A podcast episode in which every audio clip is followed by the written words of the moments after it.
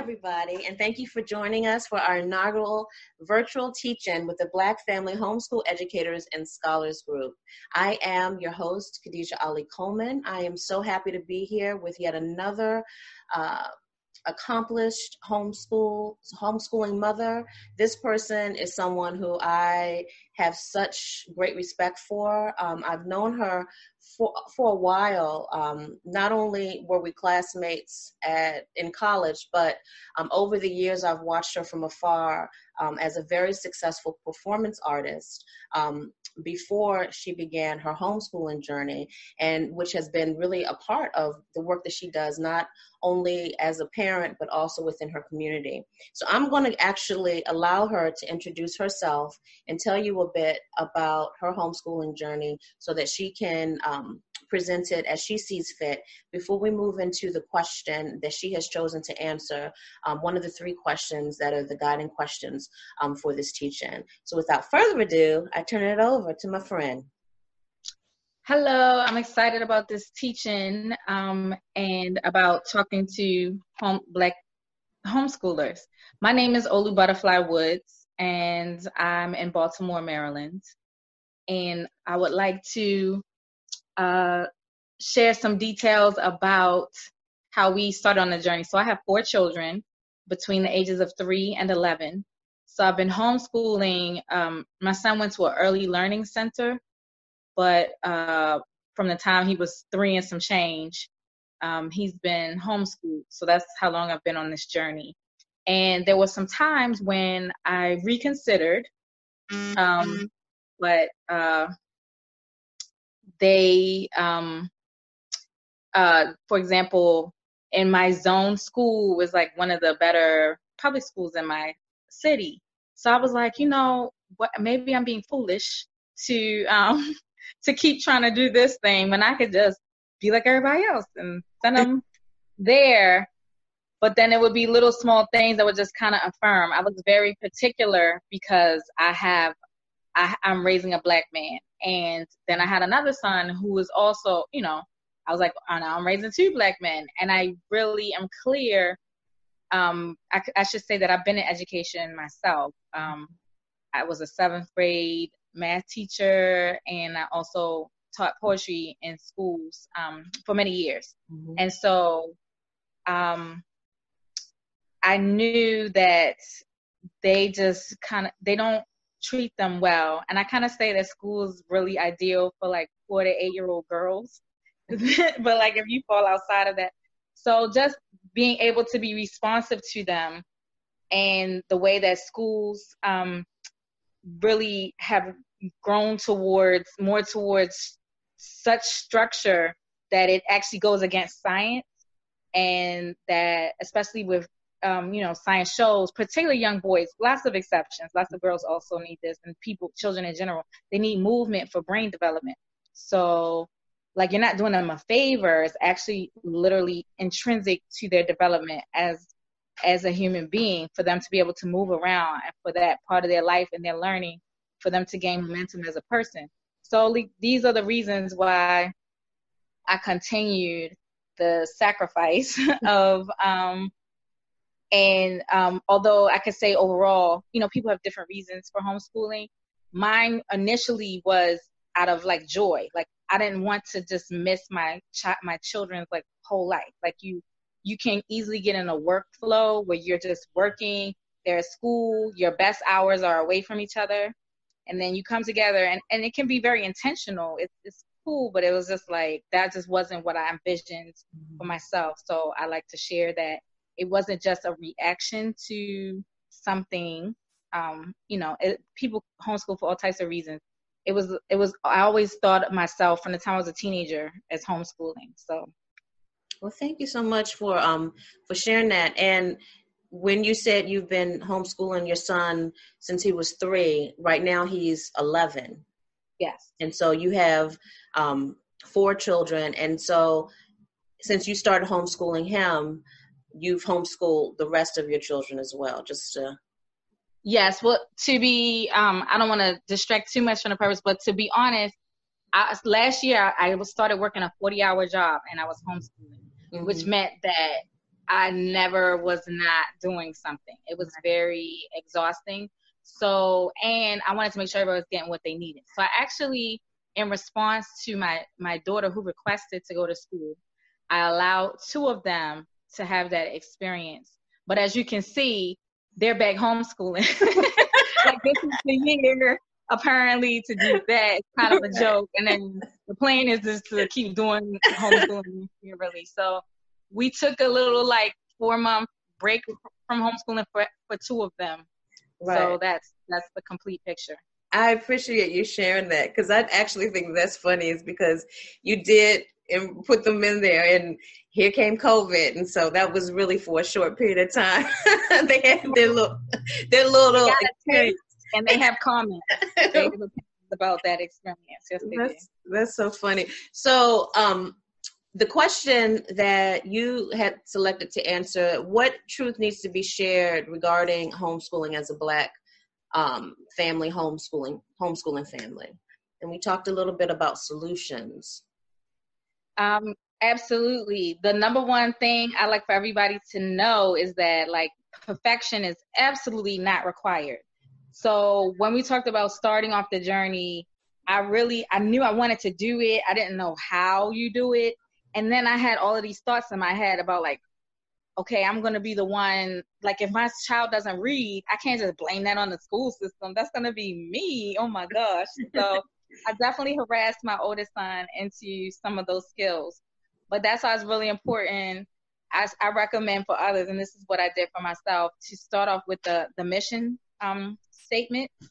Because you know it includes um, wanting to help cultivate certain things and that for for um, my children to be unlimited but to be lifelong learners. And so some of the things that we do really can alienate them from that. So that's helped to guide some of my decisions this mission statement that i came up with and um, connecting with other homeschoolers was also critical and so you know i, I definitely set off with intention and i have um, I spent time building our own curriculum. So I don't know if people are familiar with the well trained mind, um, which is based on, I could bring up these technical terms like the trivium and Charlotte Mason style. I didn't know that's what all of this was, but the idea, but, but, uh, it helped me to pick an angle because whatever you do is cool. Like I thought that like if I picked the wrong math like curriculum or resources, that could like mess everything up. And it's just not, that's just not the case. Like it's not that serious. And especially if you stay present to the people that are involved, right? Mm-hmm. And so I, I, did start off with a great uh, amount of um, intentionality. And I was like, we're going to study history and we're going to study it as Black people, as African people, and so that means you, you're not starting in relation to white people because they didn't even exist when mm-hmm. you know so the idea of like studying african genius from scratch like you just have the earth and yourself and that's what our ancestors did and they built all of this stuff from there and so we like went through time and then we're in the process of studying the different nations because before there was countries we were our those are european um sort of structures.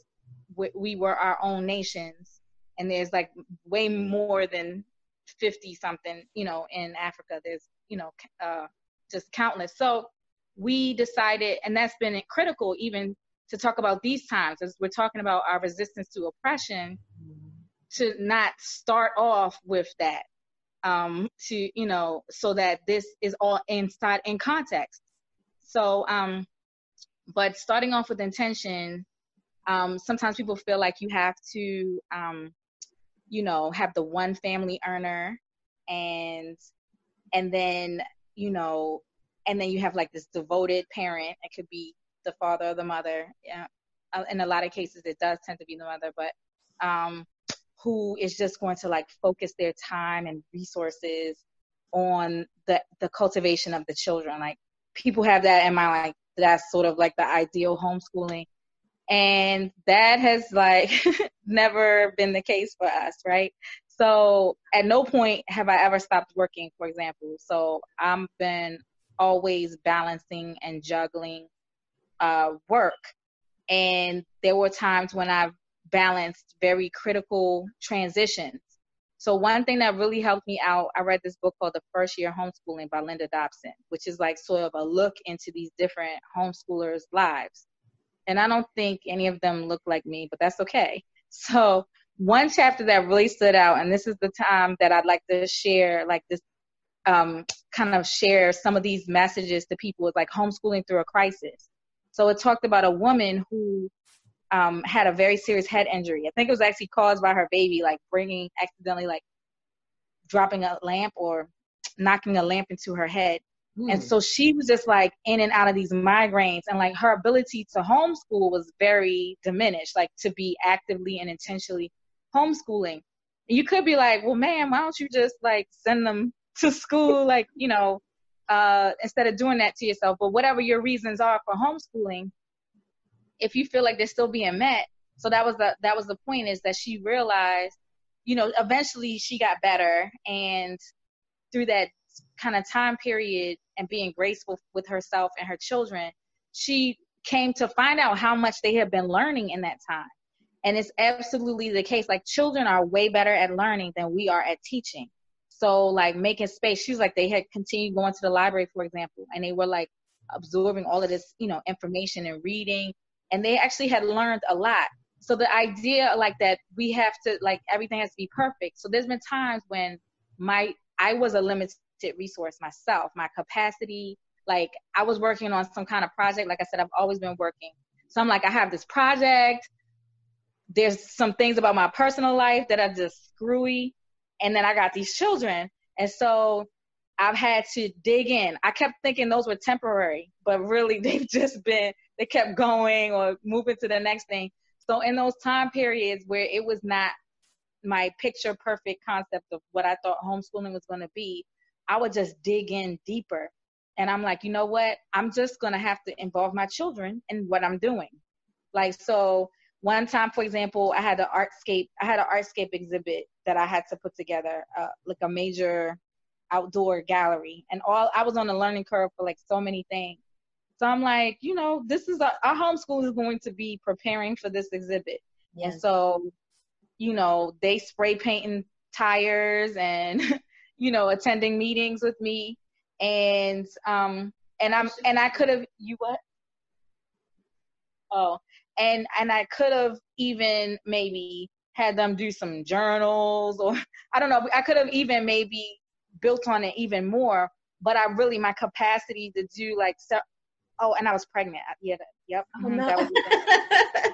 so like literally when I say my capacity was diminished but I just was like I'm gonna dig in and I feel like some of those decisions it's like the education that my children was were getting. We think academics too much when we think of education. So they actually saw creative black people planning together. And that has been so like critical and crucial for the people that they will become. And so like what we think with that they're not getting in one area, it's like they're getting in these other areas and it really calls you to action to your own life. I have to be a lifelong learner if I want them to be a lifelong learner or there's certain habits I have to improve because they're not separate from my life. Like there's no time period where there's like somewhere else, you know. Um, well, actually, is I like need to go get some time here and there for myself. but overall, you know, my life is integrated with theirs. So if I want them to do something better, I have to examine myself. Am I getting up in the morning and getting on electronics mm-hmm. when I'm sitting here fussing at them? You know, so it's like it's really homeschooling is a style of parenting. On it, you know, it's just a parenting style, and um, and so uh, you know, we all care about our children's education, all of those different things. But this way of life where like they don't go somewhere, they're with you, and so um, so that's like one thing like so digging into myself as a personal resource i know that i have many things to offer I know that like my children have an interesting relationship with writing, and I am a writer. So mm-hmm. at first that hurt my feelings, but writing for a purpose and for expression and to analyze, um, like they see me do it and they get it, and I feel like in the end, um, like they're not gonna be in a household with me and not be writers. Um, right. I mean, whether not to say that they have to be professional writers, but it it will be an unlimited resource in whatever field they choose, right? Mm-hmm. Um, their ability to write and express themselves. So it's like they're not going to be in the house with me and not read. They're not going to be in the house with me and not like be aware or uphold certain African principles, for example. And so it's like to trust that and lean on that and to bring them in closer to you. And in those times when the resources, even of yourself, are limited, it's like just drawing things closer um, has been critical. And it's gone on for longer than I thought. but anyway, yeah, but they're still getting so much you just wouldn't even believe. So, like, just being aware of that and kind of now knowing that that's almost scientific it's not even like i guess you could say it's like having faith in that but it's just like yes that works that's working. Mm-hmm. that's ultimately going to be um, what everybody needs. So that's like one thing and then the second thing is using the community. So it's ne- it was never intended for like there just to be like one adult leading even one other child like that child is a whole thing and needs other parts of themselves cultivated or activated um, with other aspects, you know, um, of the community, you know, especially raising these boys. Um, their father is definitely very active in that. Um, and, but there's just certain things where I'm like, I'm gonna have to surround him with that. My influence in that area may or may not be complete. so let and me. You, know. So can I stop you there because you say that, but you've also done a great deal in creating community for other people. I know at least digitally. You know, you have the groups that you've um, created on Facebook. Um, mm-hmm. And correct me if I'm wrong. You also started a homeschooling co-op, didn't you? Um, yes, a homeschool collective, absolutely. So um, that interdependence, um, that's how I think.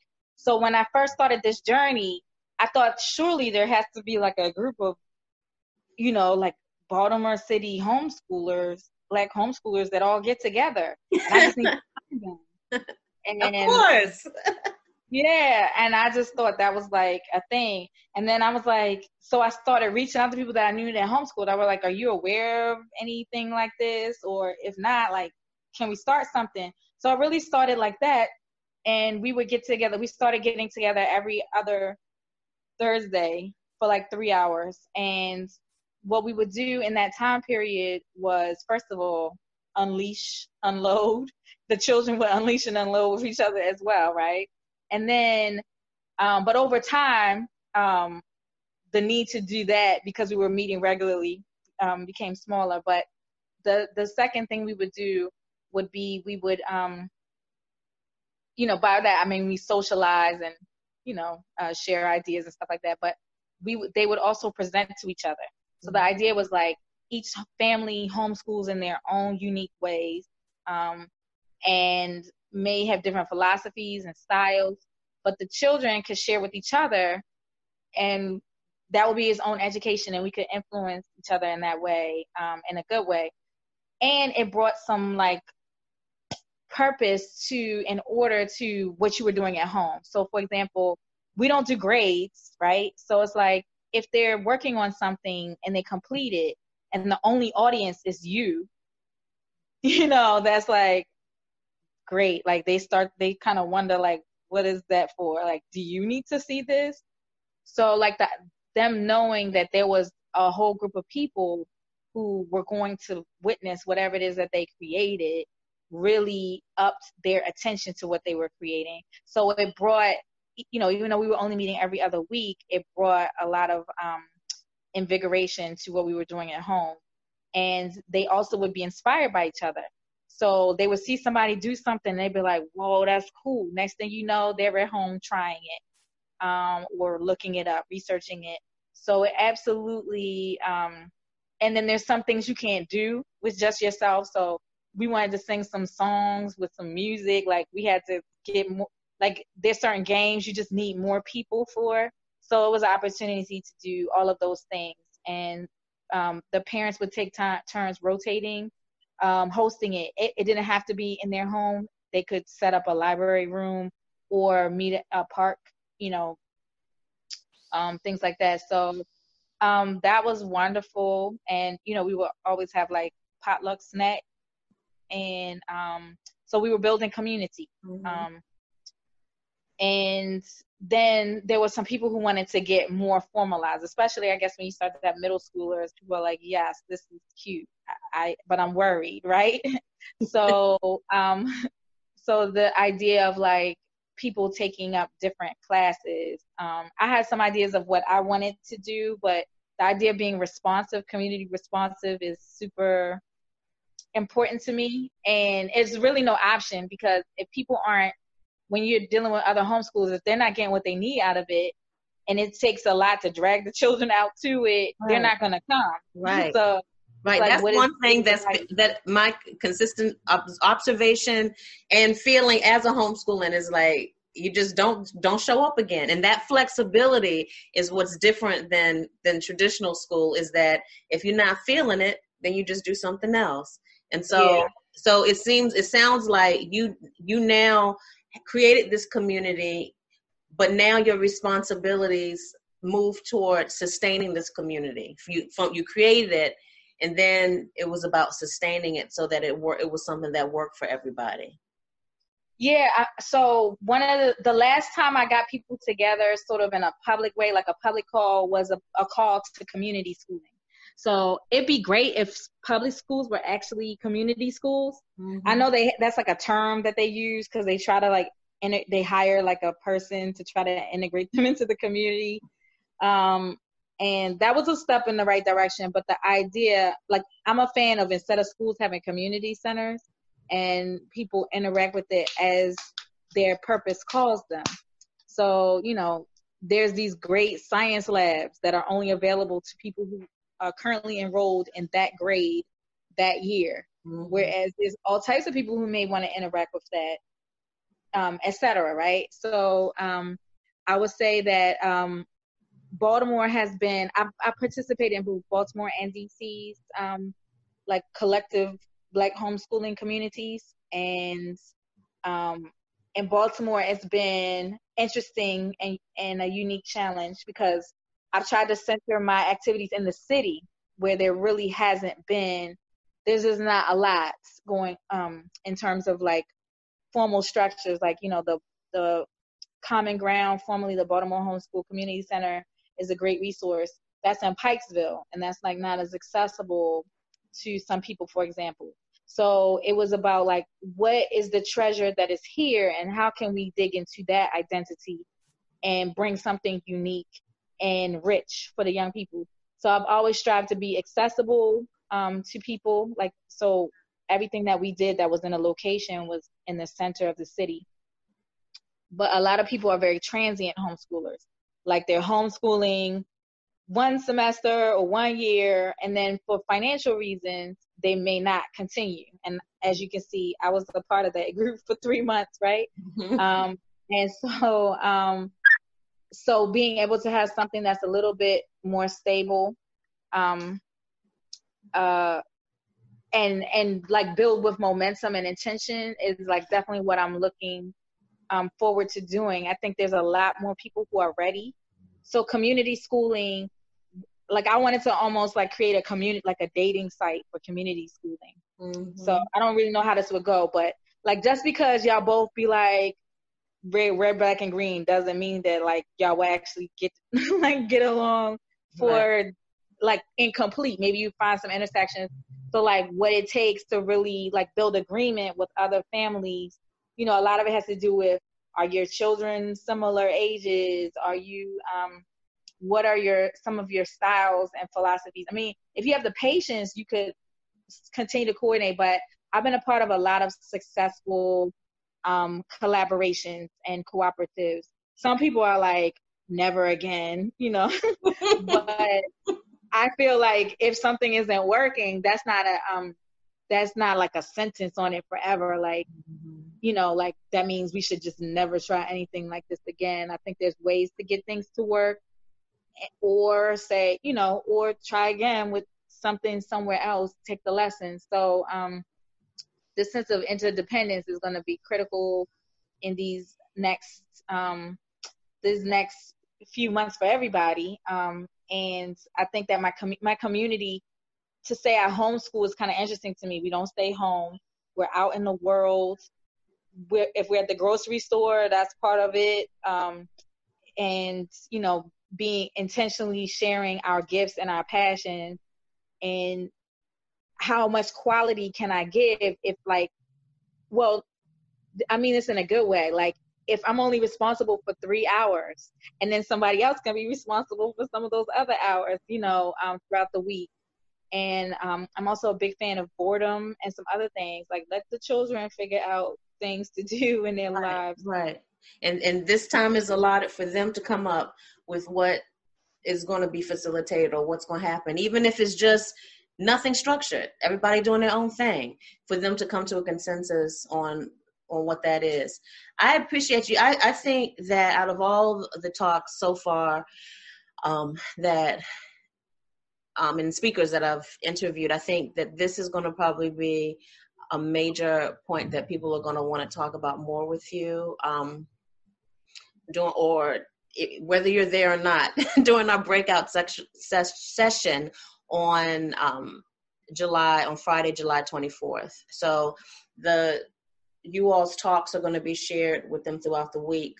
And mm-hmm. then um, on Friday, July 24th, they're going to have the opportunity to talk about what are those ideas that really resonated what are some things that they see themselves participating in or creating um, and I, I, think the idea that you what you are even talking about is not the traditional idea that we have of homeschooling co-ops.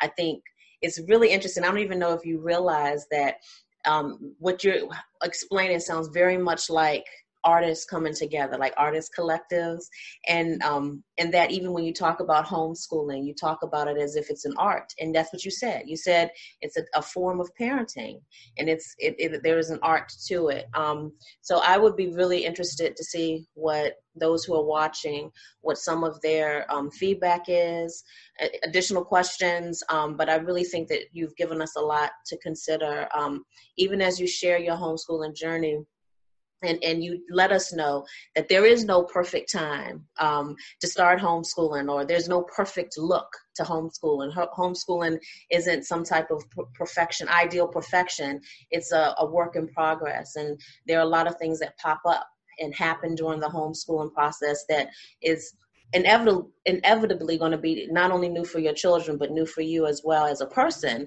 on how to adapt and how to um, grow from it and how to really see how this informs your practice as, as not just being a homeschooling parent but human.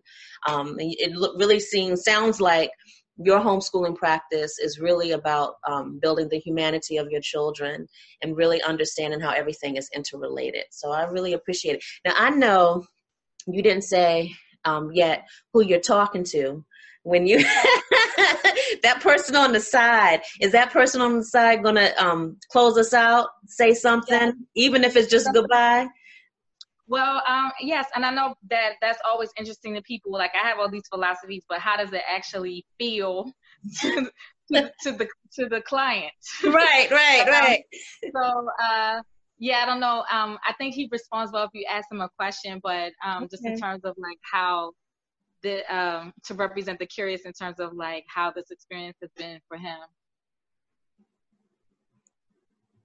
How you doing? So we're we're closing out now. Your mom gave us a lot to think about regarding homeschooling as a black family, um, and as a home a child who's been homeschooled now for quite a lot uh, a lot of years. Wow, how long has it been? You're 11 and she said that she's been homeschooling you since you you've been three. Do you even remember when you first started being homeschooled? Yeah. You do? My daughter's 16, and I asked her, she doesn't even remember when six years ago when she was 10. I'm like, senility isn't supposed to kick in this soon. But what what do you what stands out for you as being the thing you appreciate the most about being homeschooled? Um, I'd say sometimes not necessarily having to go to a one place every day mm. and we have a free schedule sometimes. Mm, that's it. Okay. That's what you're gonna get from my Leo 11 Thank year you so much for joining us um, and for another wonderful, brilliant speaker sharing their homeschool journey. I encourage you that if you hadn't had the opportunity to check out some of our other speakers, and on Friday, July 24th, if you can join us for our breakout sessions so that the speakers and the topics that have been discussed that stand out for you, we can get together and discuss them. Thanks again. For more information on Black family home educators and scholars, please find us at blackfamilyhomeschooling.org. Thank you.